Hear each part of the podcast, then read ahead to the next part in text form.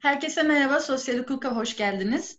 Sosyal Hukuk'ta bu hafta feminist avukat Meriç Eyüpoğlu ile birlikte gündemde tartışılan ve geçtiğimiz günlerde de mecliste kabul edilmiş olan infaz yasası değişikliğini bir diğer adıyla af yasasını konuşacağız. Ee, bugün biz bu infaz yasasını Meriç Eyüpoğlu ile birlikte kadın perspektifinden, kadın açısından değerlendirmek istiyoruz. Aslında daha önce genel olarak af yasasının getirdiklerini e, tartışmıştık. Bu pro- programları da dinlemek isteyenler ulaşabilir ama bugün biz özellikle e, kadın mahkumlar açısından, kadın mağdurlar açısından bu af yasası neler getiriyor bunu konuşmak istiyoruz. E, ben yine de genel olarak kısaca bahsetmek isterim. Bu yasanın hepimizin malumu olduğu üzere e, af yasası olarak anıldığını görüyoruz. E, bunun sebebi içeriğinde çok büyük infaz indirimleri barındırması ve aslında Türk Ceza Kanunu'nun 65. maddesine göre de e, bu şekilde getirilen bir infaz indiriminin özel af statüsünde değerlendirilerek buna uygun bir usulle getirilmesi gerekirdi. Bu nedenle biz aslında doğumundan itibaren yeterli çoğunluk sağlanamayarak, e, gerekli usuller uygulanamayarak getirilmiş bir infaz değişikliğiyle karşı karşıyayız.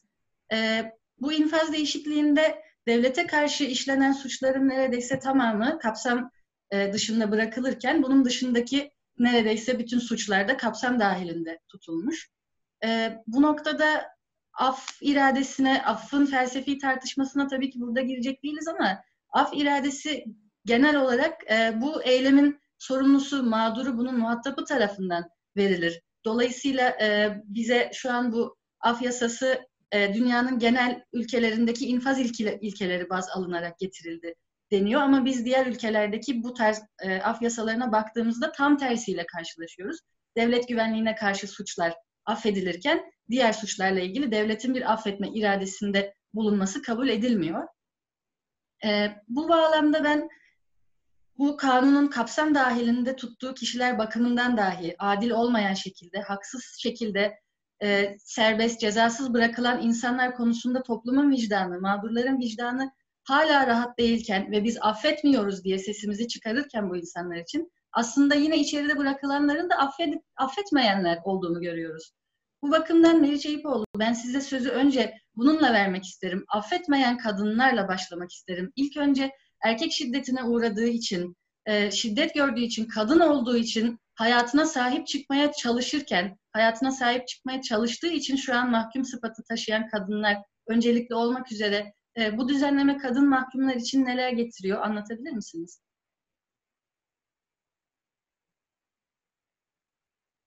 Özel düzenleme yok. E, Oysa ki e, en e, esaslı tartışma ilk soruyla başlıyoruz. Teşekkürler. E, erkek şiddeti diye bakmalıyız meseleye. E, kadınlar, e, kendi hayatına sahip çıkan, kendi hayatını savunmak zorunda kalan, kalan kadınlar, e, hayatlarında sistematik şiddete maruz kalan, devletin kapısına defalarca çalan, pek çoğu e, işte koruma tedbirleri alan, defalarca gidip şikayetçi olan, e, hayatındaki erkekle ilgili çoğunlukla koca oluyor bu. Partner olabilir, baba, abi olabilir ama tanıdığı bir erkek oluyor bilindiği üzere. Onunla ilgili defalarca şikayetçi olan kadınlar. Ee, birçoğunun sığınak öyküsü var. Gidip sığınakta kalmış. Ee, ama sonuç olarak tüm bunlar yaşadığı şiddete ilişkin bir çözüm üretememiş. Bu nedenle yine şiddete maruz kaldığı bir, bir anda, çoğunlukla olaylar böyle gelişiyor. E, artık bu şiddet döngüsünden çıkamayacağı duygusuyla da elbette kendi hayatını savunmak zorunda kalmış. E, böyle çok dava takip ettik. Bir bölümü zaten e, kamuoyunda, hani toplumun geniş kesimleri tarafından da bilinen davalar. E, bir çırpıda sayabilirim. E, Nevin Yıldırım bunlardan bir tanesi. Tecavüzcü, sistematik e, tecavüze uğradığı erkeği e, öldürüyor sonuç olarak. Öldürmek zorunda kalıyor. E, Çilem Doğan, e, şu an Hülya Halaçkay halen cezaevinde olan tıpkı Nevin Yıldırım gibi e, Yasemin Çakal e, ve daha niceleri e, bir bölümü dışarıda, bir bölümü içeride bu cezalandırma sürecinin e, sonuçlanmasını bekliyor.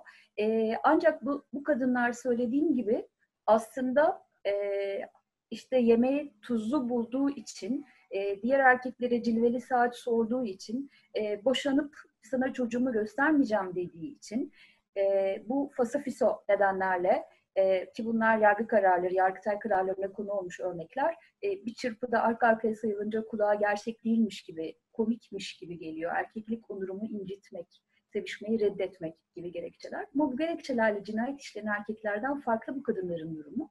Bu kadınlar yemek tuzlu olduğu için e, cinayet işlememişler. Bu kadınlar kendi hayatlarına e, sahip çıkmak zorunda kalmışlar. Çünkü bu erkek şiddeti sarmadığında e, devletin hiçbir kurumu e, onları kurtarmamış. E, dolayısıyla biz e, bu kadınların da e, bu tür düzenlemelerde e, dikkat alınması gerektiğini baştan beri söylüyoruz. Sesimizi kimse duymadı. O ayrı. Hatta toplumsal bileşenleri bile duymadı. Çok yakınımızdakileri bile duyuramadık. Ama e, madem AKP yola kadınlara yönelik e, suçlar bu kapsamda değil iddiasıyla çıktı. Tırnak içinde söylüyorum bunu. Eğer kadınlara yönelik suçlar dedikleri suçlar açısından bir ayrım yapılacaksa işte Hülya Alaçkay'ın da Nevin Yıldırım'ın da nicelerinin de yani suç işleme sahipleri ve suç işleme motivasyonları farklı olan e, bu kadınların da dikkat alınması gerekir. Tabii şimdi cezaevinde kadınların durumu diye başladığımız için böyle söylüyorum. Daha da doğrusu bir parça daha geriye gidersek şöyle söylemek lazım. Zaten bu kadınların meşru müdafaa hükümlerinden yararlandırılması ve cezaevinde olmaması gerekir. E, meşru müdafaa hükümlerinden yararlandırmak konusunda da Nevin Yıldırım örneğinde olduğu gibi e, erkek katillere, erkek faillere diyeyim hadi e, rahatlıkla e, bol keseden dağıtılan haksız tahrik indirimi, ihal indirimi gibi indirimlerin uygulanması konusunda da yargılananlar kadınlar olunca yargının hani bizim her zamanki ifademizle söyleyeyim erkek yargının çok cimri olduğunu biliyoruz zaten. E, söz konusu olan bu düzenlemeler yani af e, kapsamındaki düzenlemeler olunca da bu kadınlar yine görmezden gelindi. E, cezaevinde e, bu nedenle yargılanan kadınlar açısından düzenleme bu. Diğer açıdan yani çocuklu kadınlar, hamile kadınlara ilişkin bazı düzenlemeler olsa bile aslında suçun niteliğine ilişkin bir değerlendirme yapıldığını görüyoruz. Söz konusu olan eğer siyasi suçsa e, ne durumda olursanız olun zaten kapsam dışısınız. Hatta disiplinle ilgili getirilen düzenlemeler açısından da bakarsak durumun daha da katmerlendiğini, daha da ağırlaştığını söylemek lazım. E, o yüzden de sizin e, hangi suç nedeniyle içeride olduğunuza bağlı olarak e, bu kanun kapsamına girip girmeyeceğiniz söz konusu olabilir. Ama dediğim gibi kendi hayatını savunmak zorunda kalan kadınlar için ayrı bir parantez açıp onların durumunu ayrı bir yere koymak lazım. Tabii bu konuşmayı dinleyen gerçekten e, AKP'nin tırnak içinde alıntıladığım AKP'li yetkililerin habire propagandasını yaptığı e, ve tırnak içinde biraz önce alıntıladığım e, cümlenin gerçek olduğunu sanabilir. Onu da hemen geçerken düzeltmiş olayım bilmeyenler açısından. E, zaten Türk Ceza Kanunu sistematiğinde kadına yönelik suç diye bir suç tipi yok malum olduğu üzere. E, kaldı ki yasa tasarısı da şimdi artık yasalaşmış halde kadına yönelik suçları ayırmıyordu. Bu sadece propagandif bir şeydi. Kadına yönelik suçlar kapsam dışı nın lafı güzaf olduğunu tüm bu süreçte yaşadıklarımız gösterdi. Hatta yasanın mecliste görüşüldüğü gün hayatımıza giren ve önerge verildi, verilecek diye bize gece uykusuz bırakan e, bu küçük yaşta çocuklara cinsel istismar yani küçük yaşta evlilik denen şey çocukla evlilik sanki olabilirmiş gibi. Bununla ilgili düzenlemede e, aslında AKP'nin e, 2016'dan beri sürdürdüğü niyetini devam ettiğini, söz konusu olanın da e, kadınlara yönelik suç diye hani aynı kavramla devam edeyim suçlarla ilgili bir düzenleme olmadığını e, açığa çıkardı diye başlamış olayım. Teşekkür ederiz. Peki yani aslında e, anayasada kadına yönelik pozitif ayrımcılık açıkça serbest bırakılmış. Hatta bunun bir yükümlülük olduğu, bu pozitif ayrımcılığın bir yükümlülük olduğu belirtilmiş. Ama buna rağmen e, eşe özellikle şiddet olaylarıyla karşılaşırken eşe karşı yapılan şiddetle ilgili hiçbir düzenleme göremiyoruz. E, bunun dışında kadına şiddetle ilgili ekstra hiçbir düzenleme yapılmadığını görüyoruz.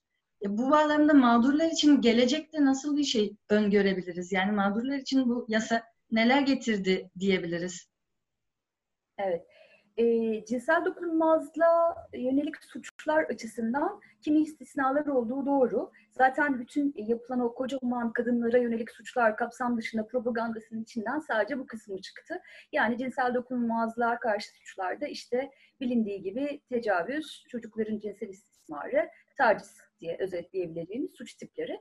Ama biz kadınlar aslında sadece bu suç tipleriyle karşı karşıya değiliz. E, pardon e, kadın cinayetlerine tabii bunu eklemem lazım. Ama bizim karşı karşıya olduğumuz suç tipleri sadece bunlar değil.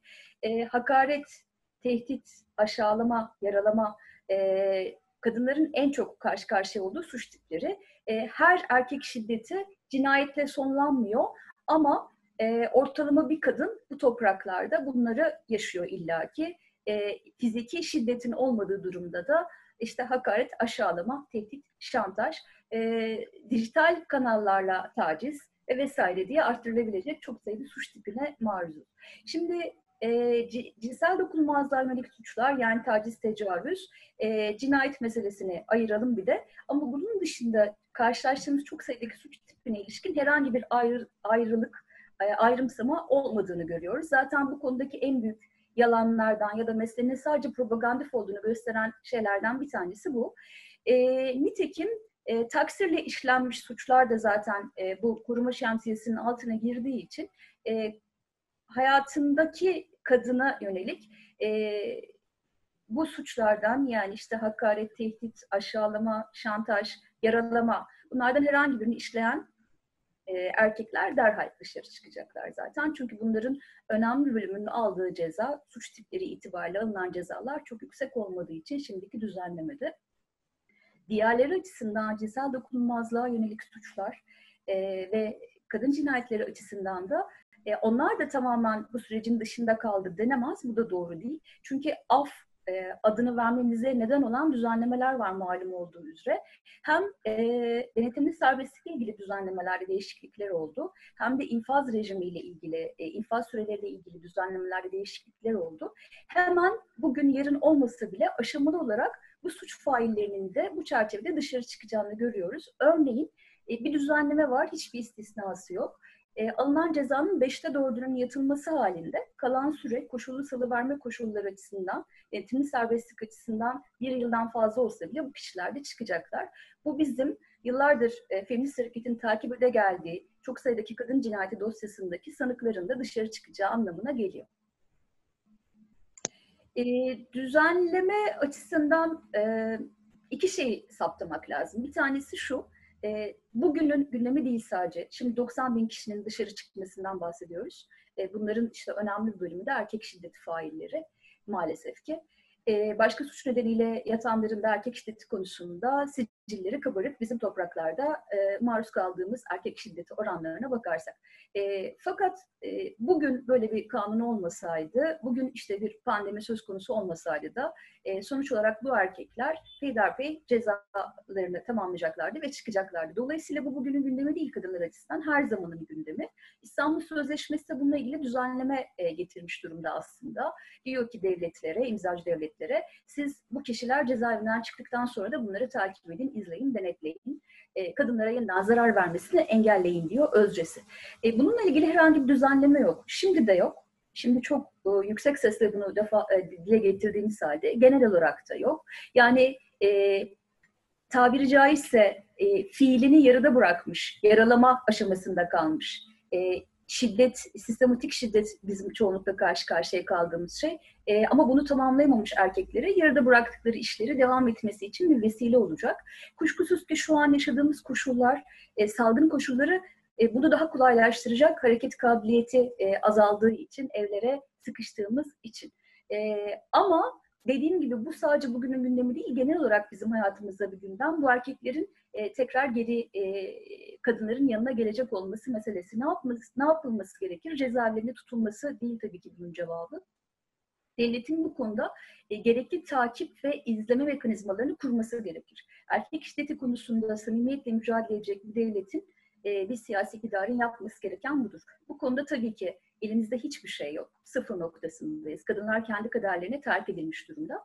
Bir başka şey yine aslında erkek şiddeti konusunda da ya da genel olarak e, e, şiddetle mücadele konusunda samimi bir siyasi iktidarın aslında sadece e, insanları cezalandırıp cezaevine atması beklem e, yetmez. Bunun dışında cezaevindeki süreci de farklı işletmesi gerekir. E, malum fakültelerinde e, işte infazı bir rehabilitasyon süreci olarak öğretirler, anlatırlar. Kitaplarda da öyle yazar. Oysa Türkiye'de örneğin erkek şiddeti nedeniyle içeri girmiş bir erkeğin bu konuda herhangi bir rehabilite e, olduğunu, bu konuda herhangi bir işte toplumsal cinsiyet vesaire açısından eğitim gördüğünü ya da bu konudaki e, öğrenmişliklerini, alışkanlıklarını, bilgilerini değiştirecek herhangi bir süreç yaşamadığını biliyoruz. O yüzden çıktığı zaman kaldığı yerden devam ediyor. E, işin bir başka boyutunda da bu var. Yani aynen gittiği gibi aradan kaç yıl geçerse geçsin. Gelecek e, araya girecek herhangi bir mekanizma, herhangi bir devlet kurumunda olmayınca kadınla kadınla o erkek şiddetiyle baş başa kalmış olacak. Dolayısıyla bu infaz meselesinde somut olarak bugünkü değişiklikte e, ama genel olarak da bu meselede kadınlar açısından can yakıcı sorunlardan bir tanesi bu. Bu kısmına ilişkin hiçbir önlem alınmaksızın bunun kanunlaşması çok kaygı verici. Bunu bir kez daha ifade etmiş olayım. Bir de şu kısmını düzeltmek lazım. Söz konusu olan erkek şiddeti ise sadece eş değil. Ee, bizim Birleşmiş Milletler raporlarına da yansıdı. Yapılan az sayıdaki çalışmada da bu alanda çok çalışma olmadığı için geçiyor zaten. Kadınların, e, kadınlara şiddet uygulayanların e, ilk olarak, asıl olarak yakınlarımız olduğu. Tabii ki kocalar birinci sırada, işte babalar, abiler, sevgililer, partnerler diye devam ediyor. E, fakat söz konusu olan sadece eş değil. Yani zaten diyelim ki kadınlara yönelik suçlar diye bir suçlar kategorimiz var ve biz aslında böyle bir infaz kanunu çıkaracağız ve bunu da ayıklayacağız. Yani adaletli bir şey yapacağız ve aynı zamanda erkek şiddeti faillerini ve kadınları e, gözetecek bir düzenleme yapacağız. Niyetimiz bu diyelim ki. Böyle yola çıktığımız durumda da sadece meseleye eşliğe bakamayız zaten. Bu da bir başka yanlış algı. Çünkü aslında e, dediğim gibi aynı çatı altında yaşamak, e, aynı çatı altında yaşanmasa bile sevgili partner vesaire olmak da zaten şiddetin faili olmak için yeterli. Babalar, abiler, diğer akrabalar, amca oğulları falana kadar gidiyor malum bu erkek şiddeti çetelesi. Ama aynı zamanda sadece suç uygulayanlar açısından değil, suçun mağdurları açısından da meselenin eşle sınırlı kalmadığını görüyoruz. Çok sayıda örnek var. Kamuoyuna da yansımış olan dava olarak da takip ettiğimiz o şiddet kadının etrafında onunla dayanışan, onu korumak isteyen e, herkese yönelebiliyor. Annesine, kız kardeşine, ailesinin diğer fertlerine. E, opus kararı vardır malum meşhur opus kararı. Orada da şiddetin kadına ve kadının annesine yöneldiğini görüyoruz. Ahim'e yansımış bir Türkiye dosyası olduğu için e, atıf yaptım. E, bizim gerçekten e, Türkiye'de bu alanda uğraşırken en çok karşımıza çıkan şeylerden biri. Dolayısıyla yine sistematik olarak bu konuda e, kapsayıcı ve e, önem e, meseleyi e, özünden çözmeye çalışan düzenleme yapmak isteyenlerin e, bunu da dikkate alması gerekir. Bu yüzden de sadece suç tipi e, açısından bakarak ki suç tipi açısından bakınca dediğim gibi çok sayıda suç tipi dışında kalıyor. Sadece kimin kime uyguladığı açısından bakarak düzenleme yaparsanız erkek şiddetini görmemiş olursunuz. Hülya Halaçka'yı, Nevin Yıldırım'ı, kendi savunan kadınları da görmemiş olursunuz. Aynı zamanda e, işte içeriden çıkıp içeriden çıkıp e, çiçekçilik yapan İstanbul'da Seyhan'ı ve e, onunla beraber annesini öldüren e, adamın e, halini de bu tür örnekleri de görmemiş olursunuz. O yüzden de meseleye sadece e, eş, karı koca vesaire denkleminde değil, e, erkek şiddetinin bu genişliği meselesine bakmak zorundayız. Bu alana ilişkin sorunu kavrayabilmek açısından. Peki bu noktada ben e, şunu merak ediyorum. E, biz bu yasanın e, şöyle lanse edildiğini görüyoruz. Yani infaz rejimi iyi bulunan, suç oranı az olan ülkelerin infaz ilkeleri e, alınarak getirildi bu değişiklik. İşte suçluyu ıslah etmek için, cezaevlerini boşaltmak için, suçluyu topluma kazandırılmak için getirdi vesaire gibi şeylerle lanse edildiğini görüyoruz ama hepimiz tabii ki e, biliyoruz ki bu düzenleme bu söylenen şeylerden çok uzakta. Yani bunun altyapısını oluşturmadan, az önce belirttiğiniz gibi bunu temellendirmeden böyle bir şey söylemek imkansız ve yani cezaevlerini boşaltmak, suç oranını azaltmak ya da suçu önlemek demek değil.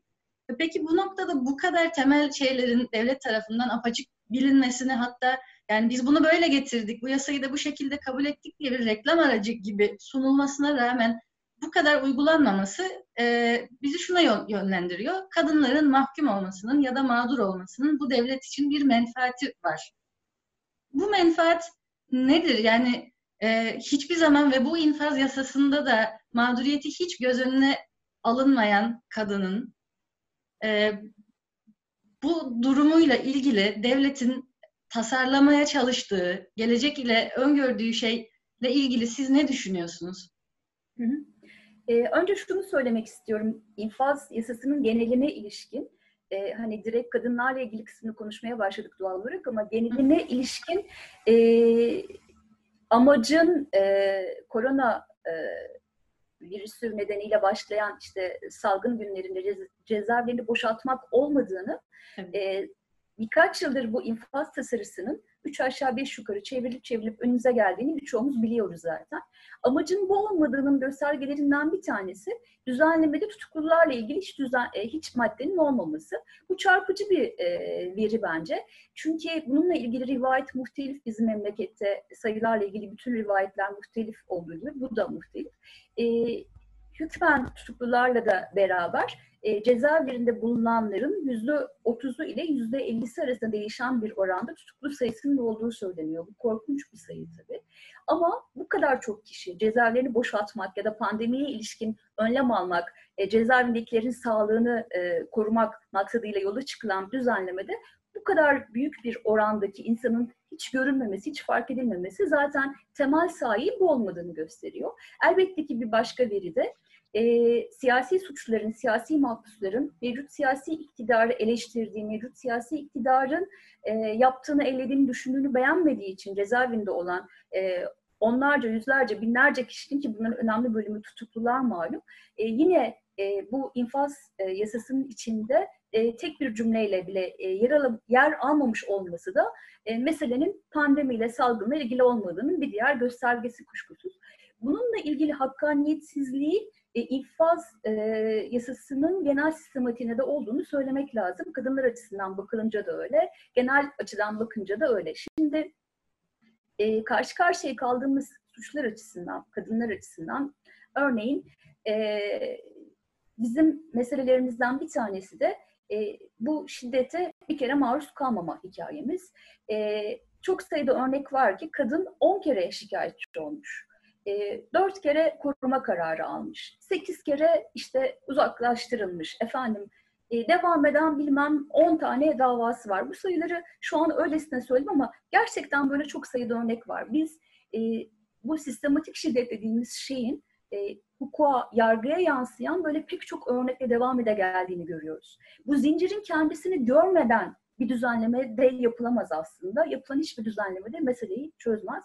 Bunda e, eklemiş olayım geçerken biraz önce eksik bıraktığım için. Kadınlar meselesi açısından e, kadın hareketi, feminist hareket bir süredir e, siyasi iktidarın hedefinde, gündeminde. E, biz uzun yıllardır sokaklarda olan, e, bununla ilgili epey şey biriktirmiş bir e, deneyim, e, biriktirmiş bir gelenek e, bizim topraklarımızdaki kadın hareketi, feminist hareket. Ama siyasi iktidarın gündemine daha yakın tarihte girdik. E, öyle görünüyor ki bu aile politikalarına yönelik ciddi bir tehdit olduğumuza karar verildi. İşin bir noktasında. E, adım adım adım bununla ilgili hem hukuki hem siyasi düzenlemelerin yapıldığını biliyoruz zaten. O kadar uzun anlatmayacağım, gaz ve toz bulutuna dönmeyeceğim ama en azından son birkaç yıldır ki gündemi hatırlatmak istiyorum. E, nafaka ile ilgili e, gündem, oradan geleceğim. İstanbul Sözleşmesi'nin e, işte yürürlükten kaldırılması talebi, 6284 sayılı kanunun yürürlükten kaldırılması talebi.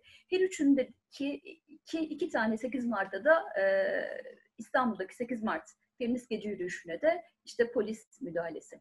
Tüm bu bunlardan hareketle küçük bir fotoğraf çekersek ortak yanlarının şu olduğunu görüyoruz. E, yapılan açıklamalardan, bununla ilgili yazılan, çizilen onca yazıdan bunun AKP ile sınırlı olmadığını, e, BBP'den Hürpa'ya kadar geniş bir e, çevrenin meselesi olduğunu, o, o, o çevrelerde tartışıla geldiğini hatırlatarak devam edeyim. Ne diyorlar? Kadınlar çok kolay boşanıyorlar. E, aile kurumunu tehdit ediyor nafaka. Eğer nafaka olmasa, kadın para alamasa aslında boşanmayacak. E, İstanbul Sözleşmesi olmasa boşanma sayıları bu kadar artmazdı. E, ülkenin bekasına yönelik en büyük tehdit İstanbul Sözleşmesi'dir. Çünkü aile kurumu dinamik, dinamiklemektedir. E, ve türevi şeyler. 6284 ile ilgili Akit'in attığı manşetleri hatırlayalım. Yine aile meselesi. Yani aile kurumunu tehdit ediyor, kadınları güçlendiriyor. Kadınlara bu tufaklar verdiğiniz zaman da gidip boşanıyor. Aile bir toplumun en önemlisi en önemli kuruluşudur. Aileyi koruyun. Ana fikir bu. E, o yüzden de zaten öteden beri hep söylediğimiz gibi AKP döneminde e, kadınların e, özne olmadığını, kişi olarak görülmediğini, sadece ailenin bir parçası olarak görüldüğünü hep söylüyoruz. Hani aile değil kadının sloganı da zaten buradan çıkmıştı. E, işte e, ailenin bekasını tehdit eden bütün politikalara karşı olunduğu e, içinde e, aslında e, güçlü bir kadın harekette bunu tehdit eden, kadınlara başka alternatif çözümler, alternatif hayatlar işaret eden bir hareket olarak görülüyor. E, 8 Mart'ta müdahalelerde bunun sokaktaki tezahürü diye özetleyebilirim. E, o yüzden biz görülmemeye ya da işte e, bu şekilde görülmeye alışığız. E, ama önemli bir deneyimli biriktirdi tabii ki bu topraklarda kadın hareketi. O yüzden e, tüm bu yasal düzenlemelere ya da düzensizliklere rağmen mücadeleden e, vazgeçmeyecek de bir ısrarı olduğunda tabii ki söylemek lazım. Peki e, Eyüpoğlu bu noktada kamuoyu oluşturulmasının, ses getirilmesinin e, gerçekten bir faydası olabileceğini düşünüyor musunuz? Türkiye tarihinde daha önceki aflarda e, böyle olaylar karşısında Anayasa Mahkemesi'nin eşitlik ilkesine e, aykırı bularak iptal ettiği af yasası maddeleri var. Pek çok hükümsüz kalan af yasası maddesi var. Bugün e, bu kamuoyu oluşturulmasıyla ilgili ne düşünüyorsunuz? Anayasa Mahkemesi'nin çok e, e, adaletli ve hakkaniyetli kararlar e, verme konusunda özgür olduğunu düşünenlerden biri değilim. Evet arada hepimiz için sürpriz nitelikli kararlar veriyor, vermiyor değil ama aslında genel olarak iştihat çizgisine bakarsak evet e, bu hakkaniyetsiz bir kanun ve bu iptal edilir falan diyemiyoruz biz bu ülkede malum. E, kamuoyu yaratmak tabii ki çok önemli biraz önce kaldığımız yerden kadınlar ve feminist hareket açısından devam edersem bizim somut olarak yaşadığımız pek çok düzenleme, e, pek çok e, hikaye e, oldu. Bunlardan bir tanesi kürtaj. E, kürtajla ilgili e, işte bununla ilgili siyasi iktidar o dönem başbakandı. E, doğrudan açıklama yaptı ve bizi sokaklara döktü. Uzunca bir süre Türkiye'nin her yerinde kadınlar sokaklardaydı. Kürtaj haktır, Karar Kadınların platformu çerçevesinde. Nitekim kürtajla ilgili yasal düzenleme getirilemedi. Bir başka örnek 2016'nın sonlarına doğru hayatımıza giren bu küçük yaşta evlenme çocukların zorla evlendirilmesi meselesiyle ilgili getirilmeye çalışılan aftı. O konuda da yine e, dirençli bir e, itirazla karşılaştı siyasi iktidar. 2016'dan beri her vesileyle karşımıza çıkarsa bile e, yasalaştıramadı. E, biraz önce söylemiştim, e. Orada çok ayrıntılandırmamıştım. Şimdi birkaç cümle daha ayrıntılandırmak isterim. Belki herkes bilmiyordur. E, mecliste görüşmelerin yapıldığı gün e, sosyal medyaya bir e, önerge düştü. Önce önergeydi, sonra yasa tasarısı e, diye e, söz edildi. Sonuç olarak meclise gelmedi. Resmileşmiş bir şey değil, kulislerde döndüğünü biliyoruz. E, neyle ilgili? Yine çocukların e, zorla evlendirilmesi meselesine ilişkin. İşte bu şekilde çok evlilik var e, bu suç olmaktan çıkarılsın. Bizim siyasi iktidar temsilcilerinden sürekli dinlediğimiz bir konu zaten. Bununla ilgili sürekli açıklama ve demeçler veriliyor. Ortalıkta dolaştırılan yasa tasarısında da e, 14 yaşına girmiş yani henüz 13 yaşında e, olan çocukların çocukların da dahil olduğu bir yaş grubundan e, bunlarla yapılan evliliğin affından söz ediyoruz. Akıl, mantık, vicdan e, izan dışı bir şey. Söyleyeme, söyleyebilecek kelime yok gerçekten. E, bu konuda güçlü bir dirençle karşılaşacaklarından da kuşkum yok. Şu an birçoğumuz evleri tıkılmış durumda olsak bile Hı. dediğim gibi bunu bunu e, karşı koyabilecek e, bir deneyim, e, bir vicdan, bir politik bakış açısı ve bir örgütüyle sahip çünkü kadın hareketi toplumun eşit kesiminin desteğini de alarak elbette. Ama e, artık e, klasikleşen bir tarzda yine karşımıza çıktığında söylemek lazım. AKP ne yapıyor? AKP e, kaynağı belli olmayan işte e, torba kanun tasarıları, kanun teklifleri, hukuki düzenlemeler ortalığa atıyor tabiri caizse.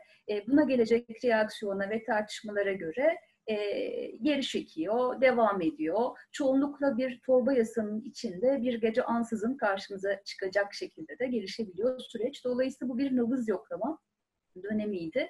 E, karşınıza tekrar tekrar bununla ilgili getirilecek düzenlemelerin hepsinde aynı kararlılıkla, aynı sertlikle cevap vereceğiz. Dolayısıyla e, yaşadığımız örnekler de aslında bu verdiğim kürtaj ve işte e, çocuk yaşta zorla evlendirme ile ilgili örnekler de, çocuk istismarı örnekleri de aslında kamuoyu oluşturmanın da itiraz, yüksek sesle itiraz etmenin ve kararlılığında durdurabileceğimize ilişkin örnekleri, bununla ilgili başka pek çok örnek de var kuşkusuz. E, dolayısıyla tabii ki bir kamuoyu oluşturmaya, yüksek sesle itiraz etmeye devam etmek zorundayız. Buradaki problem aslında bir parçalılık yaşanıyor olması.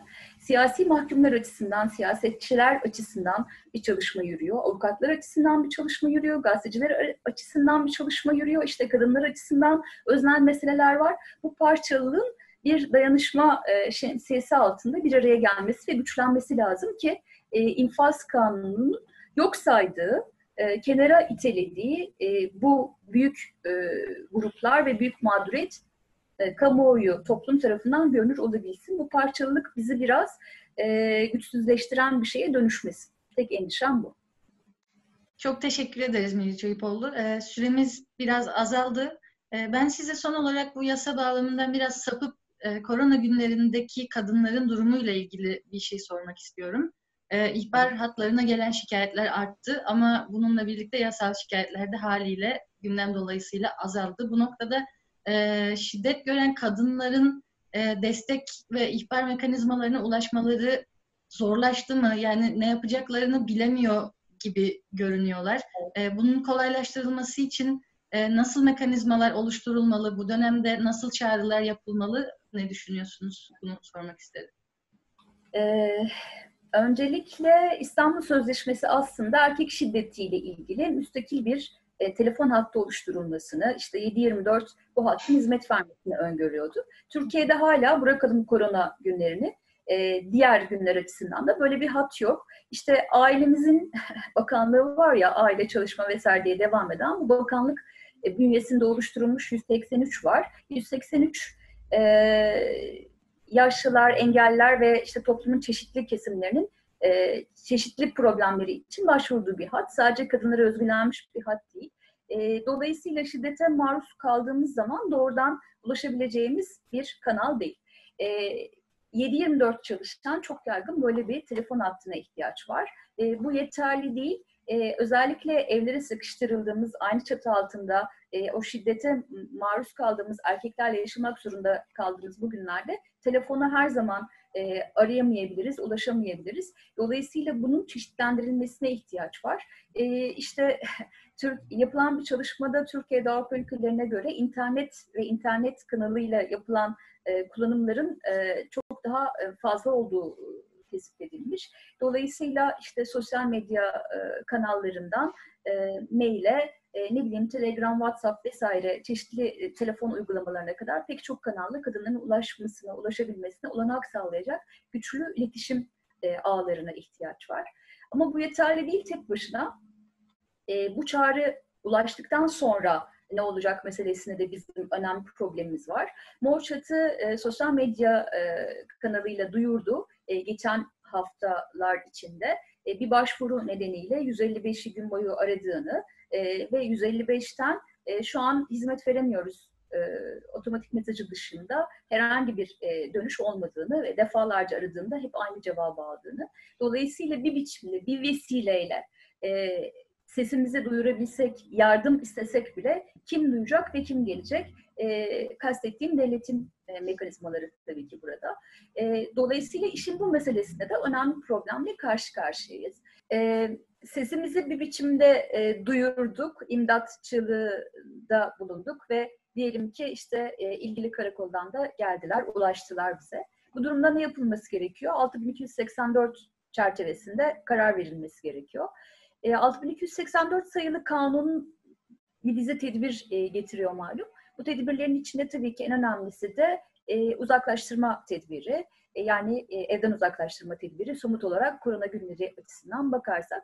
E, oysa bunun uygulanması açısından da önemli bir engeli Hakimler Savcılar Kurulu çıkardı. Hakimler Savcılar Kurulu 30 Mart tarihinde verdiği kararda işte ilave tedbirler isimli kararında adalet mekanizması için uygulanacak dizi tedbiri sayarken 6284 sayılı kanunla ilgili de bir karar verdi. Dedi ki bu kararı verirken ey uygulayıcılar, ey karakollar, ey mahkemeler korona günlerinizde olduğunu olduğunuzu dikkate alın e, ve bu kararı uygularken yükümlülerin bu salgın çerçevesinde sağlıklarını tehdit etmeyecek şekilde değerlendirme yapın dedi. Yani yükümlüler yani suç failleri yani erkeklerin sağlığını tehdit etmeyecek şekilde değerlendirme yapın ne demek? Evlerden uzaklaştırma kararı vermeyin demek. Ee, peki e, yükümlülerin suç faillerinin sağlıklarını tehdit etmeyecek şekilde değerlendirme e, yapılırsa o zaman buna maruz kalanların, kadınların sağlıkları ne olacak? Tabii ki bunun bir cevabı yok. Hakimler Savcılar Kurulu'nun verdiği kararda.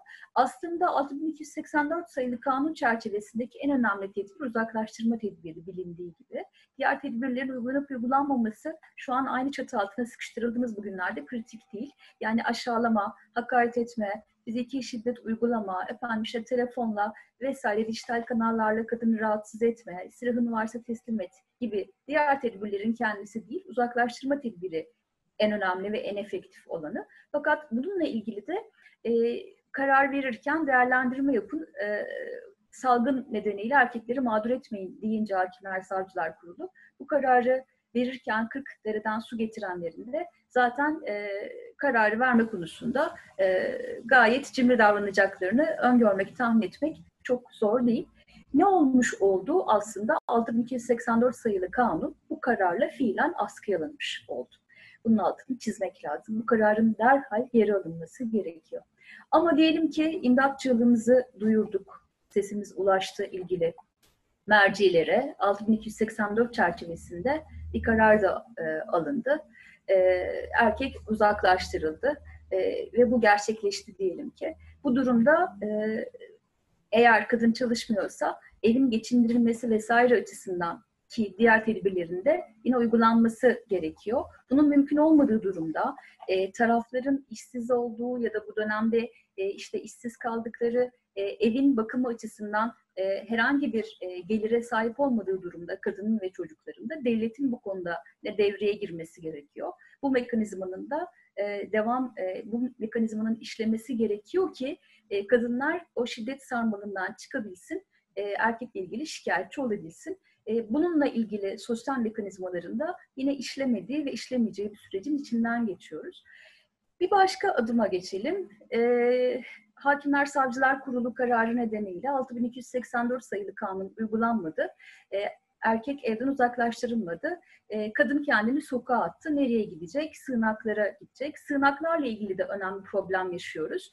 E, Mor korona günlerindeki raporunu açıkladı. Mor gibi başka e, başvuru alan kadın örgütlerinin e, yaptığı açıklamalarda, hazırladıkları raporlarda da benzer e, saptamaları olduğunu görüyoruz. Nedir bu? E, başvuruculara, kadınlara yani sığınakta yer olmadığı, sığınağın kapalı olduğu, işte o şehirde sığınağa yerleşemeyeceği, ikametgahın olduğu yerde başvurması gerektiği gibi hukuki dayanığı olmayan e, gerekçelerle kadınların geri çevrildiğini görüyoruz. E, dolayısıyla e, adam evden gitmedi, siz kendinizi sokağa attınız, bu durumda da yine gidebileceğiniz yer yok. Geriye ne kalıyor? Kadın dayanışması ve e, kadın örgütleri, e, işte başvuru alan kadın örgütlerinin destek ve dayanışması devlet bütün mekanizmalarıyla bu sürecin bütünüyle dışında e, sadece cezaevindeki kadınları değil, sadece cezaevinden çıkacak erkeklerle ilgili hiçbir önlem almadığı için evinde işte çıkacak ve gelecek her an gelebilir, kapıyı çalabilir korkusuyla bekleyen kadınları değil. Aynı çatı altında erkek şiddetine maruz kalıp bununla e, baş başa olan kadınları da kendi kaderlerine terk etmiş oluyor. Erkek şiddetinin bütün cephelerine tabiri caizse hiçbir adım atmayarak, bunu yok sayarak, görmezden gelerek e, dediğim gibi e, kadınları yalnızlaştıran bu sürecin yaşanmasına devam ediliyor. Ama tabii ki içinden geçtiğimiz süreçlerde tüm bunları katmerli şekilde yaşadığımızın altını çizmek lazım. Çok teşekkür ederiz Meriç Eyüpoğlu bize zaman ayırdığınız için. E, bugün sosyal ben hukukta bugün sosyal hukukta kadın perspektifinden infaz yasasını tartıştık. Umarım faydalı olmuştur. Bir sonraki sosyal hukuk programında görüşmek üzere diyelim. Bizi izlediğiniz için teşekkür ederiz.